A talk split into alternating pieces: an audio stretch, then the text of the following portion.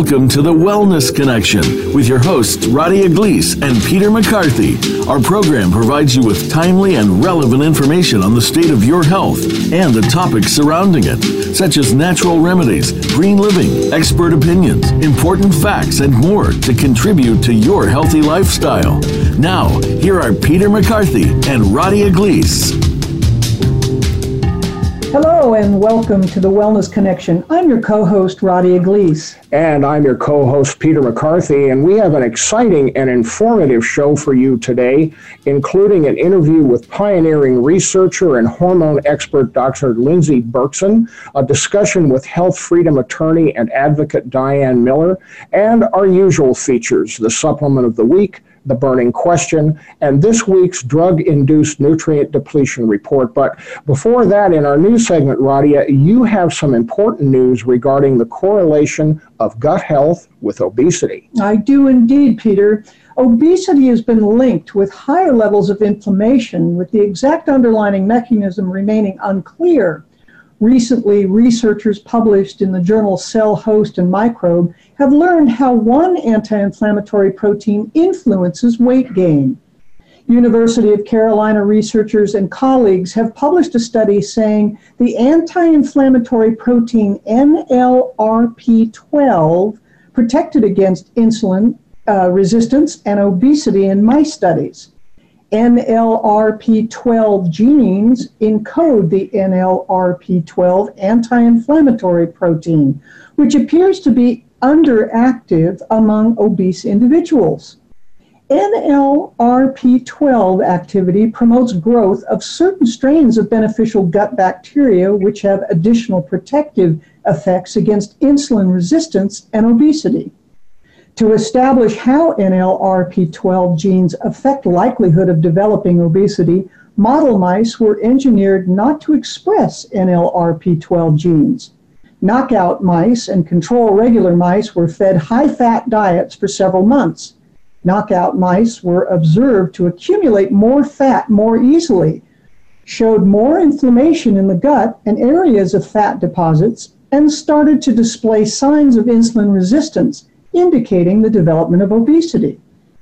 Findings support those studies, which have shown that obesity correlates with loss of bacterial diversity in the gut certain strains of bacteria become suppressed in obesity, allowing other bacteria to proliferate in the absence of competition. Well, Roddy, you know the uh, there's the old adage that we all use in the natural health community that good health always begins in the gut, and Absolutely. here's some more evidence of that. That it not only contributes to good health in digestion and elimination, but also weight management. Yeah, we also see such a continuing uh, correlation with inflammation with just about everything. Yeah, yes, isn't that the truth? But Peter, your news piece addresses an issue we see all too often at work: the consequences of lack of sleep. Yeah, and we talked about this in another news segment, but this is new information because a new study sheds light on the correlation between daytime sleepiness and development of neurological damage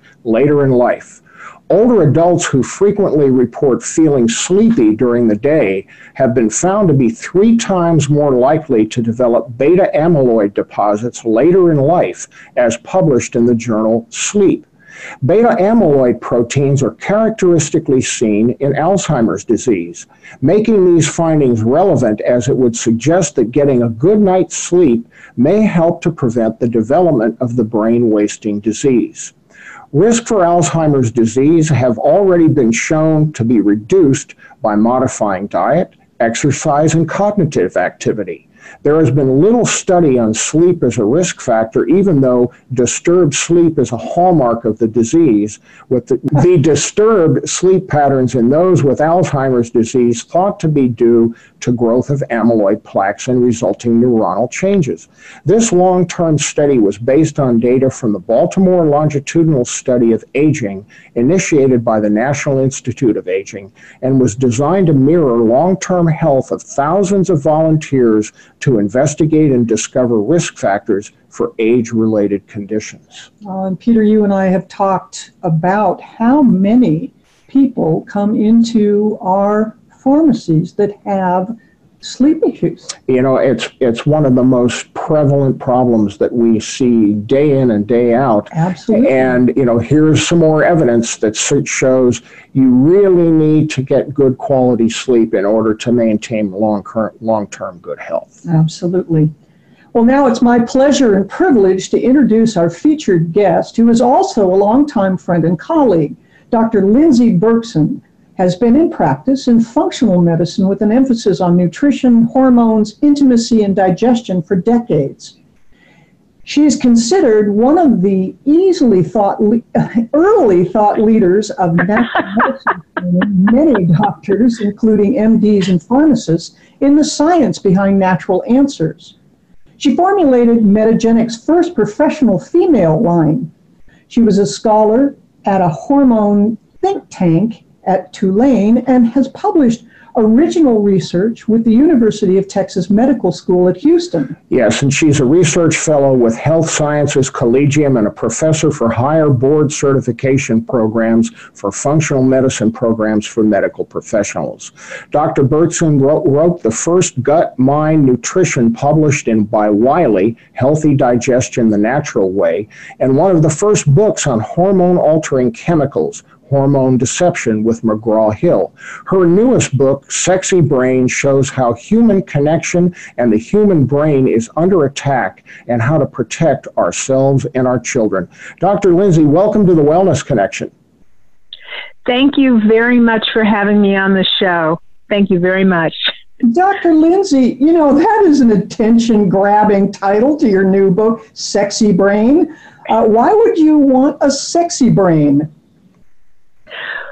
People usually think of hormones as sexy things, as reproductive things, as th- um, elements to worry about when you're aging and they're going south. But we don't think of hormones in the brain. We do not think of them.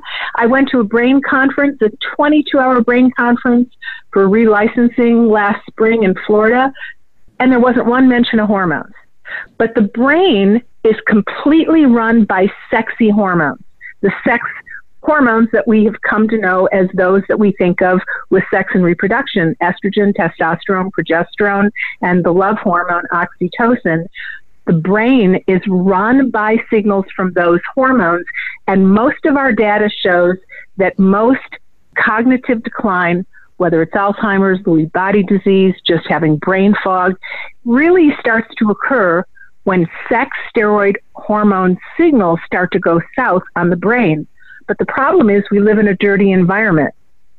And a lot of our pollutants are hormone altering chemicals, and they're having a castrating effect on our connection with each other and our ability to keep our brains sexy. So I wrote a book on a manual about why you want a sexy brain and how to keep a sexy brain in an environment with chemicals attacking your brain.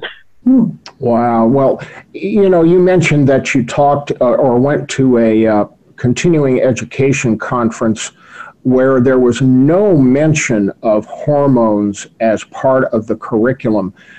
Why do you think most doctors don't know about this? It is not taught in med school. Hormones are taught basically in a very minimalistic way, and then in endocrinology and gynecology, it's a totally different way of looking at hormones, not really on how hormone receptors and signals influence the entire body. For example, um, so I was a scholar at Tulane, and I got to work with Elwood Jensen, who discovered the very first estrogen, and Jan-Åke Gustafsson, who discovered the second estrogen. And they're receptors for all of these estrogens on your lungs. And we know that people are more prone to lung disease or can't really improve over certain diseases that are considered un- incurable in the lungs until they're given hormones because hormones give signals to your lungs and keep your lungs healthy. But if you go to a pulmonologist, they will never talk about running your hormones or asking if hormone replacement might have anything to do with improving your lung health.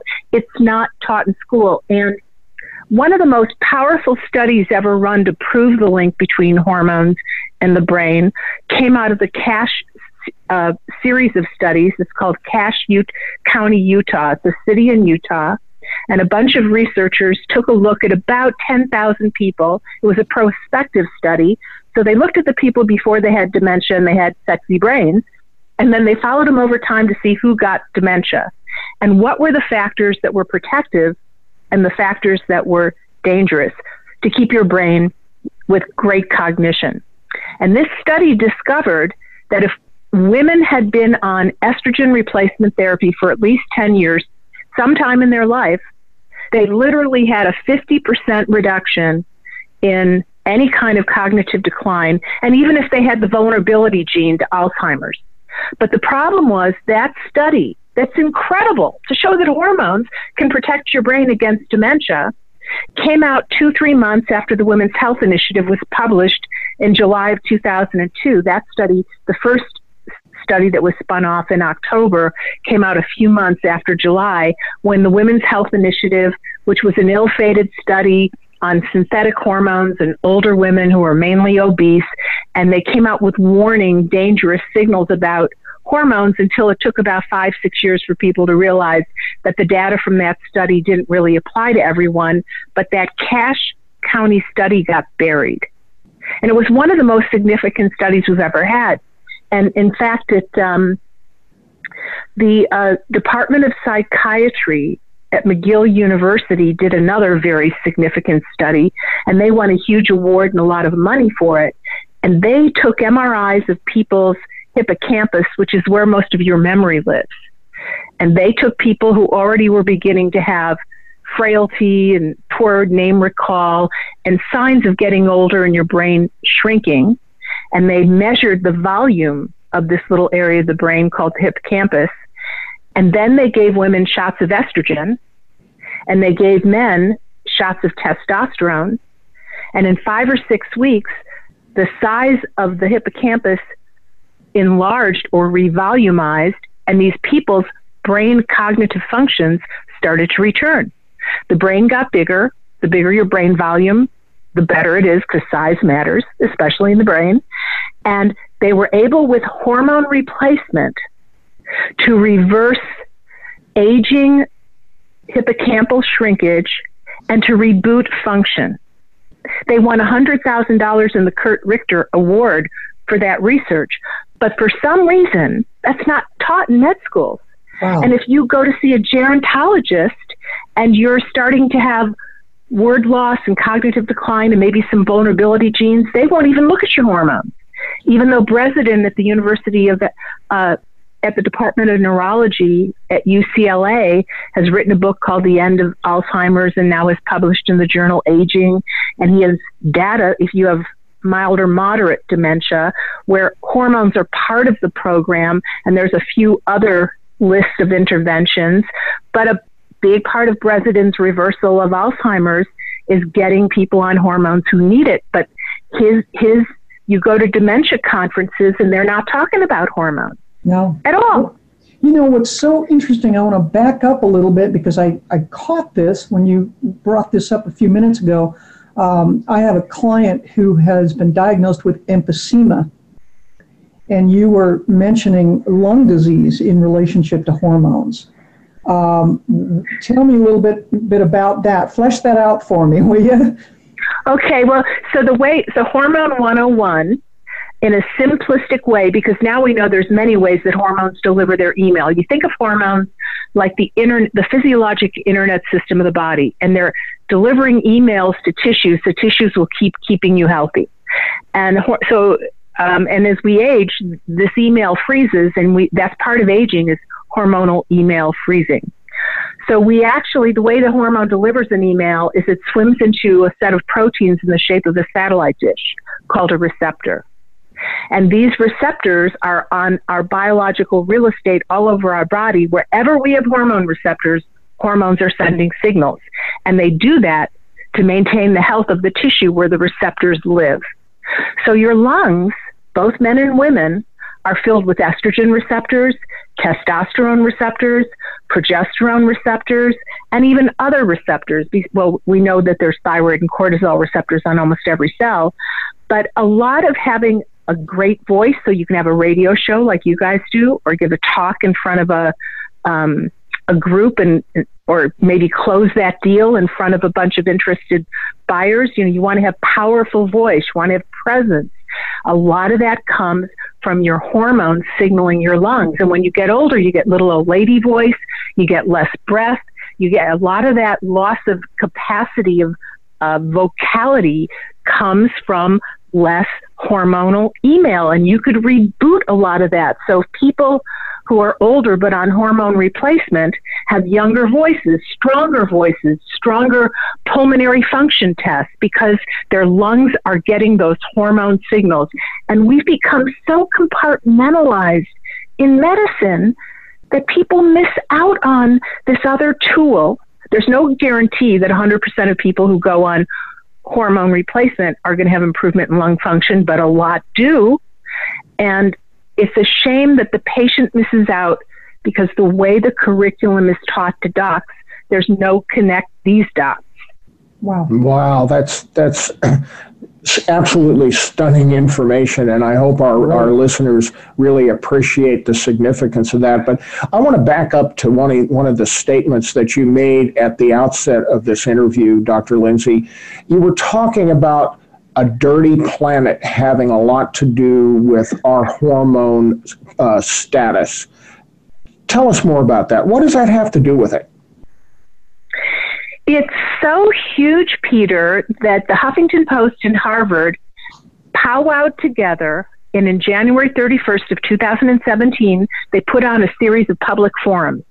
And they op- and many of the people in this group were the guys that I worked with at Tulane because the scientists I worked with at Tulane were hormone scientists looking at how pollutants can now mimic our own hormones and send sabotaging like virus type emails to our bodies and send the wrong messages. And that's now known as endocrine disruption. Our hormones are disrupted by fake emails by from chemicals. That's why my book was called Hormone Deception. So on this uh, public forum, which anyone can get, you can go online and just put a Harvard or Huffington Post public forum endocrine disruption, and the link will pop up. They said we've always thought that the two major threats against humanity are first nuclear war, and second is um, global warming. But now there's a third that must be embraced because it is threatening the future of mankind, and that is hormone disruption endocrine disruption. It's altering milestones of reproduction. We're going into when we menstruate earlier, when we go into menopause earlier. They feel 25% of pregnancies now have complications because of endocrine disrupting compounds stuck in the placenta, causing complications. It's affecting the brain, like I wrote in my book, and children's brains, the autism spectrum. Humanity is under siege because hormones run us in a way that medicine hasn't taught doctors. But these hormones are still running us, and pollutants that can mimic hormones and gain entry into our body and send the wrong email messages to our own hormones are sabotaging our race. So, in this forum by Harvard and the Huffington Post and a bunch of my gang from Tulane, they said hormone altering chemicals are now the third huge major threat to humanity. And that's why I wrote Sexy Brain because our brain is under attack and even our uh, sexual identity and our ability to long for each other and to connect. We have more androgyny. 15 year old girls want to become males. We have gender bending. This is environmental castration by hormone altering chemicals. And that's why I wrote this book is to help people protect their loved ones and themselves. Dr. Lindsey, hold that thought because we do need to go to break, and we'll be right back after this brief message from our sponsor with more from Dr. Lindsey Berkson. You're listening to the Wellness Connection on Voice America Digital Radio Network.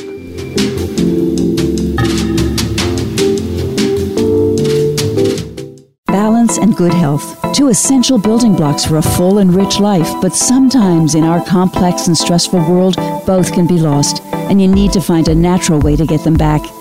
Enter CBD oil, a natural approach to restoring harmony to your body and your life. But not just any CBD oil. For natural results, you want to be sure the CBD oil you use is produced the right way. Wabe Organics offers pure CBD oil from hemp raised naturally on farms in Colorado. The oil is extracted using supercritical CO2, which is free of toxic solvents. In fact, WABE controls every step in the process, offering quality control and natural approaches from seed to shelf. Visit WAAYB.com to learn more and use the code Wellness Connection for a 10% discount on your first order. WABE Organics, pure natural CBD.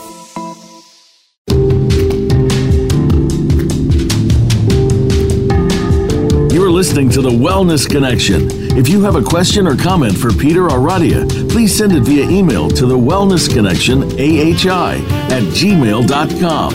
That's The Wellness Connection, AHI, at gmail.com. Now, let's return to this week's show. Well, Radia, the recent court ruling against Monsanto's Roundup more and more people are paying attention to how and where natural product crops are grown. And why is Wave CBD oil different from others? Well, Peter, you know, it's kind of ironic because here we are on the subject with Dr. Lindsey, but uh, WABE hemp is grown in Colorado on farms that are free of pesticides and soil free of any uh, uh, toxins. So, where the hemp is grown is just as important as how it's grown. A lot of hemp comes from Asia and is grown in ground that is poisoned with heavy metals. Uh, the hemp will detoxify the soil, but then those toxins are in the hemp sold to U.S. So quality certainly does matter, and WABE uh, certainly does have it, Absolutely. Well, welcome back to the Wellness Connection and our continuing interview with hormone expert Dr. Lindsey Birkin, Berkson. Dr. Lindsey a big part of hormone imbalances come from environmental exposure, which we were talking about before the break. Um, what are, can you continue on as we, we were right in the middle, enthralled in this interesting conversation about hormone altering chemicals?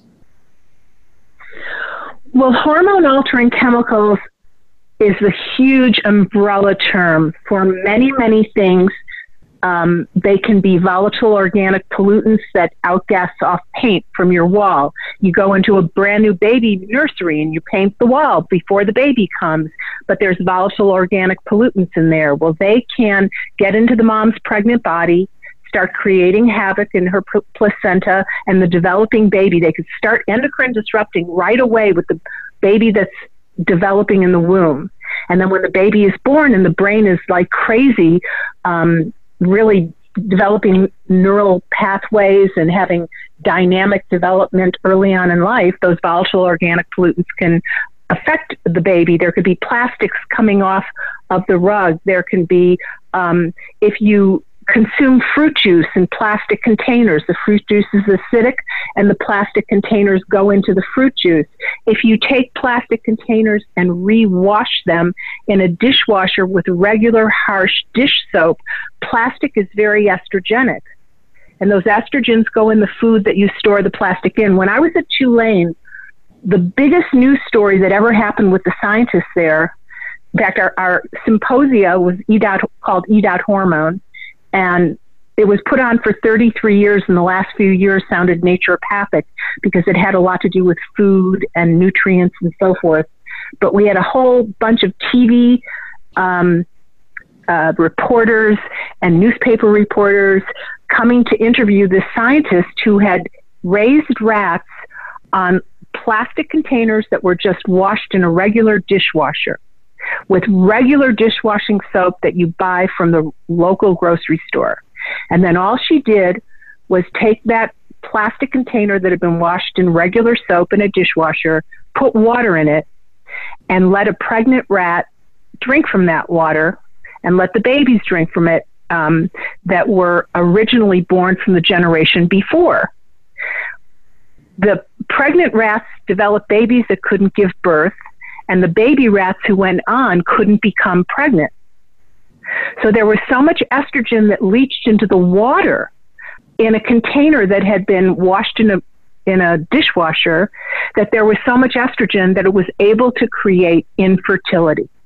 And her message was that our world of plastics is contributing to infertility and who knows what else and there were lights and cameras and it made big news because it's very important to know that but most people that come in to see me as patients don't know about that. And the reason that plastic is so estrogenic is Sir Charles Dodds created plastics. And he loved the estrogen molecular structure. And in fact, he made one of the most powerful estrogens ever invented on the planet, which was used for 36 years as the prenatal vitamin. It was called diethylstilbestrol, and its nickname is DES. But he made that, and plastics are similar to that. And the women who were given that as a prenatal vitamin while they were pregnant, millions of women, their daughters were born infertile. Oh my goodness, yes. And many of them got cancer at a very specific age because their cancer assault, terrible endocrine disruptive email was delivered to them in the womb. So your endocrine disrupting emails can be delivered in egg and sperm and in the womb before you're even born, and then you can pass them on to the next generation. And that's why the earth is getting more and more um, endocrine chaotic. And we do need stronger laws, and we need to know how to detox ourselves prior to pregnancy or prior to conception, which I've labeled green pregnancy, and try and figure out how do we keep healthy generations coming in a world that has so many chemicals attack, attacking our major signaling molecules that run our lives and our brain and our reproduction. Mm-hmm. Dr. Lindsey, can you give us some do's and don'ts when it comes to dealing with plastics and incorporating them or not in our lives? Sure. Just so you know, though, I have all this summarized in Hormone Deception, which is a real user friendly book, but it gives you all the information on endocrine disruption, and I have a lot of it summarized in Sexy Brain. Um, the first thing you want to do is you never want to reuse plastic containers. And you want to try and go plastic free as much as you can. Every time you use a can, even if it's Zevia soda, it's lined with plastic. So anytime you consume any food from a can, you're getting exposure to plastic. Um, it's different types of plastic, but it's still being linked to hormonally driven cancers. Like, for example, Joe Pizzorno, who started Bastyr College, he just came out with a book called The Toxin Solution. I have a radio show too, and I had him on my show. And he was saying for so many cans and so many much plastic that you were exposed to each month, you increase your risk of getting breast cancer by this much. So you want to try and go plastic free as much as you can. Buy your mayonnaise in glass jars. Buy your ketchup in glass jars. Um, fruit juice isn't a great drink anyway, but try not to have that. If you have canned foods, minimize it. If you want to have beans, try and cook your beans from scratch. So that, and it's difficult because most water filters are plastic. Most olive oil press presses in Italy are made of plastic. We can't completely get away from it. But research that I discussed in hormone deception and lots of other research has shown, um, and I don't think I, we have time for me to go into that research, but it's clearly shown if you just improve your life by decreasing your exposures and improving your food by 25 to 45 percent it doesn't have to be perfect. You start getting really healthier and you protect yourself from the potential adverse effects of all these issues. So you get rid of as much plastic as you can. Uh, the next time you build a home, you don't put rugs in which are filled with plastic. You put in wood floors with a with a natural made rug on top. But um, if you wipe your feet off on a mat in front of your door there, there's been studies, meticulous studies, to see how many times you have to wipe your feet off to get the stuff that's on the bottom of your shoes not into your house, which are mostly endocrine disruptors. Just as you wipe your feet twice on the outside mat and twice on the inside mat, and then take your shoes off, you reduce your exposure to your whole family like by about 80%. Wow. Because there's there's so much chemicals on the bottom of your shoes, it's, it's astounding. Well, let's switch gears a little bit and talk about something okay. a little more positive because I I, I, know it can get a little doomsday, but yeah, it's good to know that you only have to be a little bit improved. uh, you talk a lot about something called the love hormone. We've got about uh, three minutes left uh, in our segment here. What is the love hormone and why is it important? So the love hormone is called oxytocin. I'm giving a several hour talk on it in Houston next week to a bunch of pharmacists and medical docs. Um, oxytocin is the hormone that we could think of as pregnancy because the mother releases it to help start the birth process and the milk uh, lactating process, but actually, and we make it when we have orgasm, and women make more, and it's a bonding hormone. So women bond more through making love than men, no matter how much men say we're friends and don't get attached to me.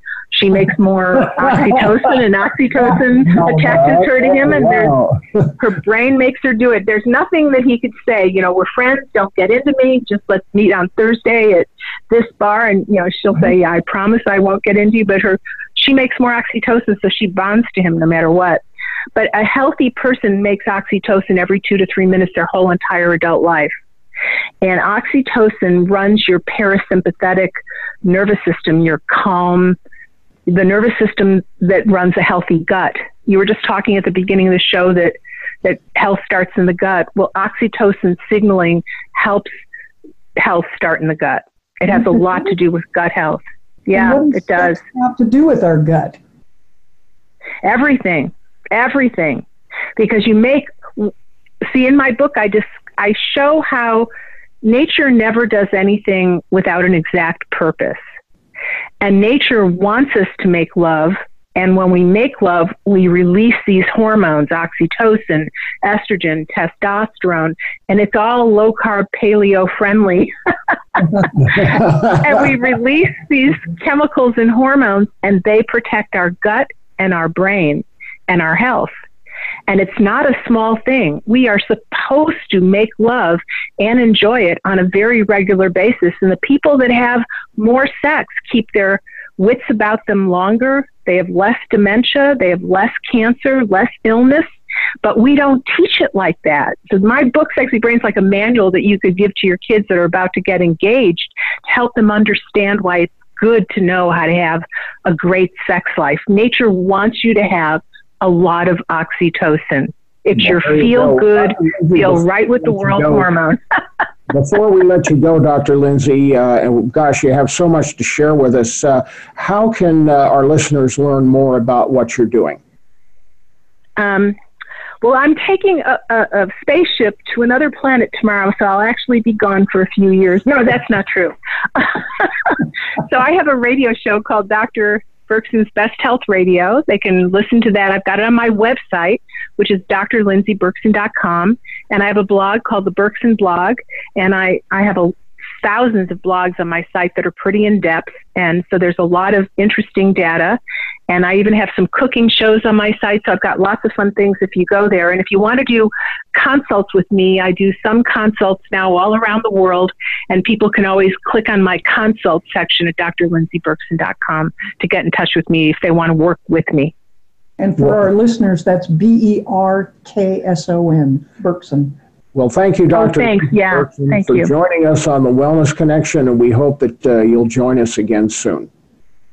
Oh, you guys are great. You know how much I love you guys. You are just mm-hmm. wonderful people, and I feel really lucky that you're in my life. And thank you so much for doing this to, to pass the information forward. Thank well, you. Well, thank our pleasure. Yep, we'll be right back after this message from our sponsors.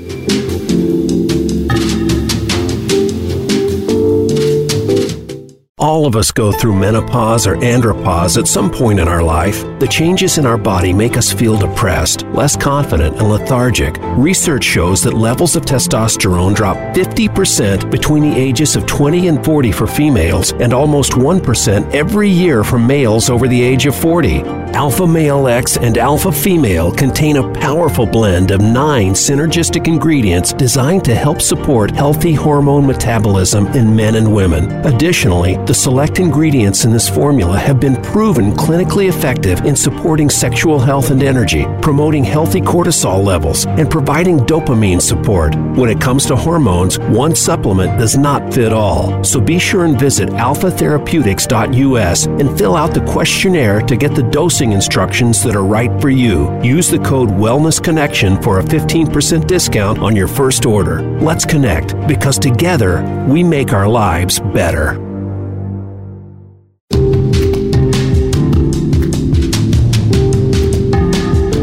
Listening to the Wellness Connection. If you have a question or comment for Peter or Radia, please send it via email to the Wellness Connection AHI at gmail.com. That's the Wellness Connection AHI at gmail.com. Now, let's return to this week's show. Talk just a little bit about stress and why Alpha Male X is uniquely formulated. So, Peter, tell our listeners a little bit about stress. You're the expert on that. Well, thank you, Roddy. Yes, stress is uh, our reaction to our external as well as our internal environment, such as pain, inflammation, and even thoughts and feelings. Stress is our body's uh, natural. Uh, response to dangers commonly known as our fight or flight mechanism. This response involves a complex biochemical and hormonal process, including our stress hormone, cortisol. And cortisol has a direct relationship with our sex hormones, such as testosterone, estrogen, progesterone, etc. So when we're under stress, Mother Nature decides it's not time to breed, it's time to fight or flight. So in our body, we have free hormones and bound hormones. Think of hormones as keys and the hormone receptors on the cell as locks. When it's time to fight or flight, our body secretes cortisol and binds our testosterone keys in a sheath made of a sex hormone binding globulin, SHBG. Only those hormones that are not sheathed by a binding globulin can be used. So symptoms of low T do not necessarily mean you have low testosterone, but rather too little free testosterone and too much bound testosterone that's not usable. Yeah, and unfortunately, classic medicine seems to focus on the fact that the SHBG, which can be either high or low, is not pertinent, that the total testosterone is all that matters. It is the free testosterone that really matters, and free T is what will affect one's symptoms. So, alpha male X and alpha female have ashwagandha in it to manage your cortisol.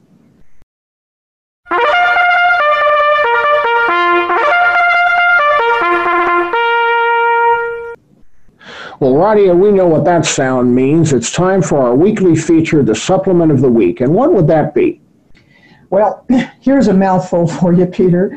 What the heck is Saccharomyces boulardii? S A C C H A R O M Y C E S B O U L A R D I I. I spell that out because people go, I can't even begin to pronounce that. Yeah. So it looks sounds like something from an Italian restaurant exactly. menu. Exactly, Saccharomyces boulardii. Increasing evidence shows that the gastrointestinal microflora in a major regula- is a major regulator of the immune system, not only in the gut but also in other organs. And most of us refer to a probiotic as a friendly bacteria. But Saccharomyces boulardii, although it is also considered a probiotic, is actually a friendly yeast. Yes, Saccharomyces boulardii has been prescribed in the past 30 years for prophylaxis and the treatment of diarrheal diseases caused by bacteria. But more importantly, Saccharomyces boulardii has demonstrated clinical and experimental effectiveness in gastrointestinal diseases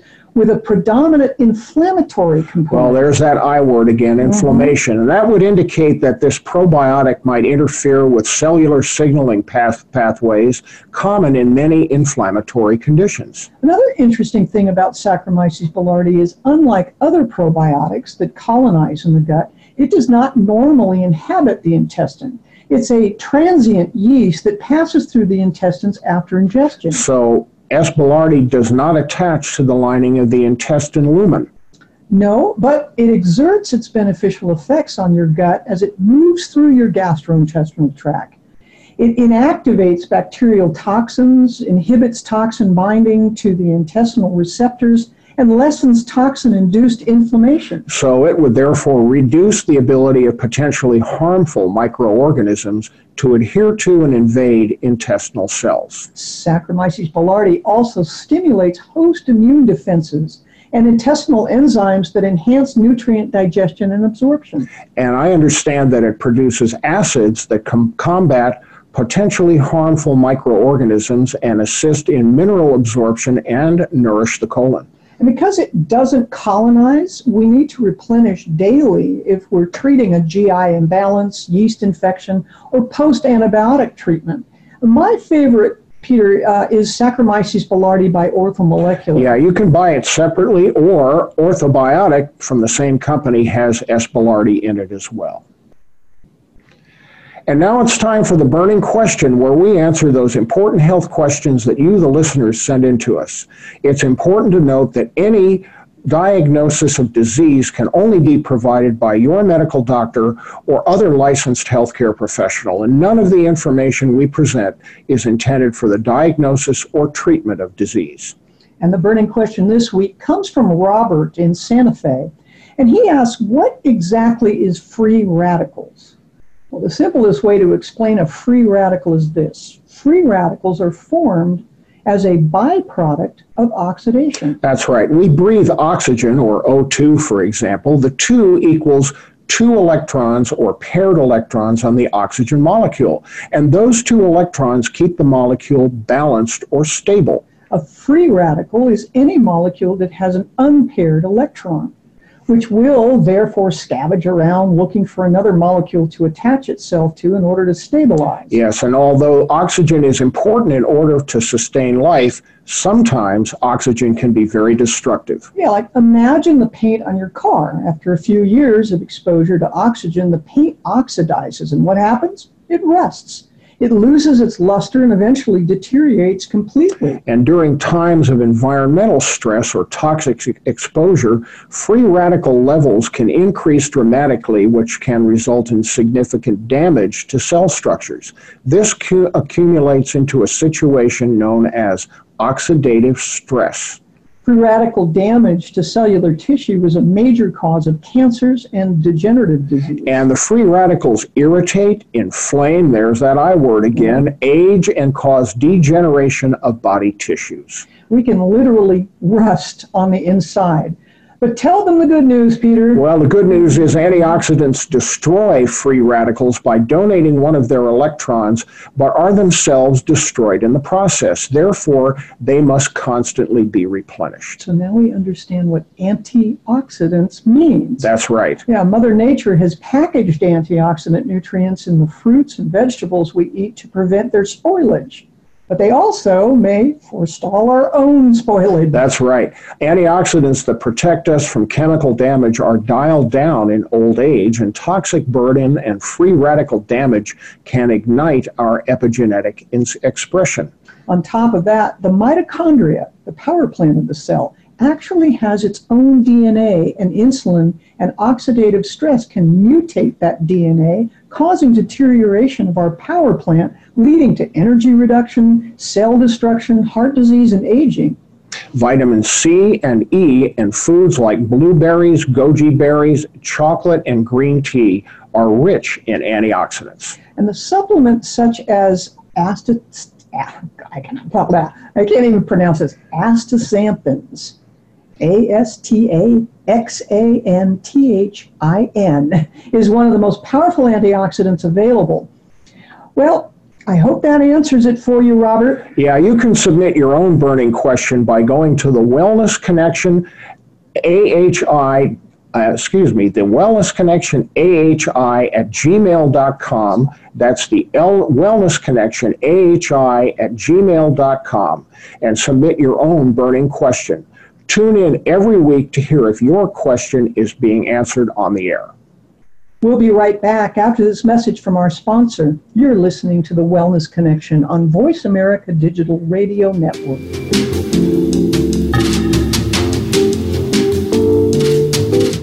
Balance and good health, two essential building blocks for a full and rich life, but sometimes in our complex and stressful world, both can be lost, and you need to find a natural way to get them back. Enter CBD oil, a natural approach to restoring harmony to your body and your life. But not just any CBD oil. For natural results, you want to be sure the CBD oil you use is produced the right way. Waayb Organics offers pure CBD oil from hemp raised naturally on farms in Colorado. The oil is extracted using supercritical CO2, which is free of toxic solvents. In fact, Waayb controls every step in the process, offering quality control and natural approaches from seed to shelf. Visit WAAYB.com to learn more and use the code Wellness Connection for a 10% discount on your first order. Waayb Organics, pure natural CBD.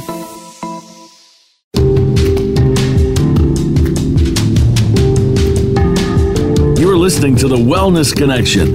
If you have a question or comment for Peter or Radia, please send it via email to the Wellness Connection AHI at gmail.com. That's the Wellness Connection AHI at gmail.com.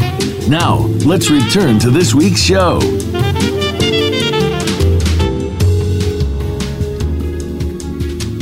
Our next section is our drug induced nutrient depletion update. And what would be our drug this week, Radia? Okay, Peter, the drug category this week is on alpha agonists, which are another hypertension medication, such as clonidine.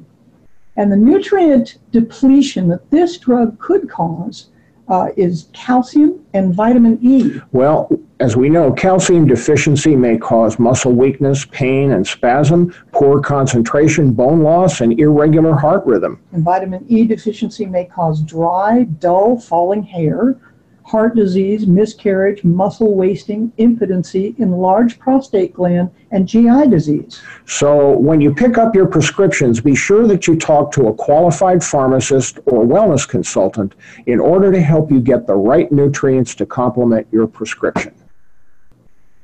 And now it's time for our Health Freedom segment, and we are delighted to have with us today our very special guest and good friend, Diane Miller. She is an attorney and legal and public policy director for National Health Freedom Coalition and its sister lobbying organization, National Health Freedom Action. Both organizations provide information and resources to health freedom decision makers and leaders across the country, helping them protect their freedoms as they relate to health. Diane is a co founder and moderator of the World Health Freedom Assembly and the United States Health Freedom Congress, and author of The Principles of Health Freedom. Diane's work involves state, national, and international health freedom issues such as protecting access to homeopaths, naturopaths, herbalists, holistic medical professionals, and other healers protecting access to dietary supplements, protecting consumers' rights to choose non toxic health options and avoid or modify unsafe treatments or environments that pose potential harm, working for truthful labeling of genetically modified foods, and tracking international forums that impact health freedom.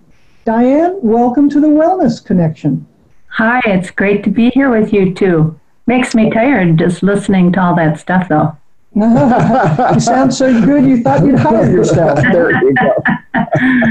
so Diane, you know, your your your groups have focused on the enactment of a particular piece of legislation, the Safe Harbor Bill, to protect citizens' right of access to alternative health services. What exactly is a Safe Harbor Bill? Yes, uh, the Safe Harbor bills are are it's kind of like the first founding issue that we started with 20 years ago. And it was um, the need to pass laws that gave the, uh, took back the right of healers to practice in their states. What we learned at that time was that most states have really broad laws for the medical community, doctors and nurses and chiropractors, and those broad licensing laws actually have criminal charges in for anybody that doesn't have a license that are doing healing acts. And don't forget the dietitians, they're in there. And too. the dietitians. Very broad definitions of dietetics, and it outlaws in many states the ability for anybody to do nutrition counseling or um, healing um, of making people more comfortable, contributing to wellness, preventive care. The licensing laws are very broad, and there, there were very few exemptions within those laws. Some states have exemptions in their laws for, for example, healing by prayer or spiritual means or they like uh, Iowa has an exemption in for using spring water from the farm for healing purposes. and uh, Massachusetts has one for clairvoyance. Uh, so they have exemptions for particular uh, people in different states. But in general, you could technically say herbalists, homeopaths, traditional naturopaths, all the people that are doing healing could feasibly be shut down for practicing medicine without a license because of the way the laws are drafted. Hmm. So, what are some of the obstacles that you've had to overcome to get such legislation passed? Well, I think the biggest obstacle is that over the last hundred years, the community and legislators have become very comfortable with licensing laws. So they the licensing laws say, okay, what is your profession? Let's define it. Let's tell where you have to go get your education for it, and then the government gives permission for you to do that and outlaws it for everyone else. And we we were challenging that concept of licensing because the Constitution doesn't give the government the right to give out a privilege to do things that are not dangerous. So we live in a free society and we are supposedly able to do our vocations. We can mow lawns, we can paint houses, we can do lots of different things without getting permission from the government. And what we were arguing is the definition of medicine is so broad, it's shutting all these healers down that aren't harming anyone. And we're wanting to take back that sovereign right to heal. And so our challenge was to um, really get the concept of taking back jurisdiction for things that are not causing harm. They were so used to giving out the privilege to be a healer that they thought that that was the only way to do it, and they didn't understand the constitutional issues. Well, you've, you've done yeoman work with uh, you and, and your colleagues at National Health Freedom Coalition over the years. How many states have safe harbor laws on the books, and which ones are you working on now? Well, we have 10 states that have some form of safe harbor now, since uh, there was there were Idaho has had a safe harbor bill in the Medical Practices Act, a law an exemption law for people that are doing natural healing um, since 1976. And uh, 1994, Oklahoma passed one that uh, talked about the difference between allopathic and homeopathic medicine. But the other eight have been in the last uh, 20 years since we've been working on this. And we are working on, we I have a kind of a little map that I keep for myself of the states that we're actively working on right now. There are 26 more states that have introduced in the last 10 years some type of legislation that has not passed yet, but they've worked on it. But right now we're, we're working with Wisconsin. Uh, they are introducing a safe harbor bill for healers. Uh, Michigan is preparing to. The state of Massachusetts is they're preparing to. They had one last year, and uh, it did not pass, but they're going to reintroduce. They're working with a group there, and the state of Maine is considering getting a group together right now to do it. Um, we also are working in the state of Arizona because they're doing a study on naturopathic licensure. So those are the states that we're spending a lot of time with right now. But we have connections in you know another 10 states where we're that are just getting to the point where they're thinking of putting in legislation. And uh, so we're always in flux, like depending on the small consumer groups there or the large uh, groups there that haven't been successful, and we want to tell them how to, how to do it more successfully or help them find, you know, more lobbying resources or uh, teach them more about how to argue the points to the legislatures. So sometimes we're giving workshops on the ground there, or we're talking on a weekly basis to a group to coach them through how the political process works. Hmm. Well, how can our listeners learn more about the activities of the National Health Freedom Coalition and the National Health Freedom Action? Well, we're just uh, we're we're within a week or so of launching a new website, but our regular website that's been there for years is nationalhealthfreedom.org. And then you, if you go to that one, you'll go to our educational organization. And on that website, you can also click then to the action organization. Now, what we do is, if say that a, a group gets a bill moving, we put out action alerts to people throughout that state so that they can automatically send a letter to their legislators. It's a, a great program that um, we have on our website that gives people the opportunity to be in touch with their leg- legislators very easily. So we put out action alerts in every state. And sometimes, if we have a situation where, like, for example, we get involved in an issue that's not just a state issue, like homeopathy, we'll put out a national alert to thousands and thousands of people so that they can put in their comments to congressional legislators as well. So our website is very active. It's nationalhealthfreedom.org and and then also the action site. I wish we could talk to you some more, but that's all the time we have for today. Thank you, Diane Miller, for joining us on the Wellness Connection. Yeah, it's great to great, and thanks for getting the word out. Thank you for all of the work that you do to let people know what's really going on in the country with real health. So thank you. Absolutely. Well, that's what we all have to do is just keep that messaging getting out there. Yeah. Be sure to turn in, uh, tune in next week, and of course, be sure to submit your burning question to um, the Wellness Connection AHI at gmail.com, and the next one we answer may be yours. I'm your co-host, Roddy Glees. And I'm your co-host, Peter McCarthy. So long for now from the Wellness Connection, brought to you by Waayb and Alpha Therapeutics. We'll see you next time.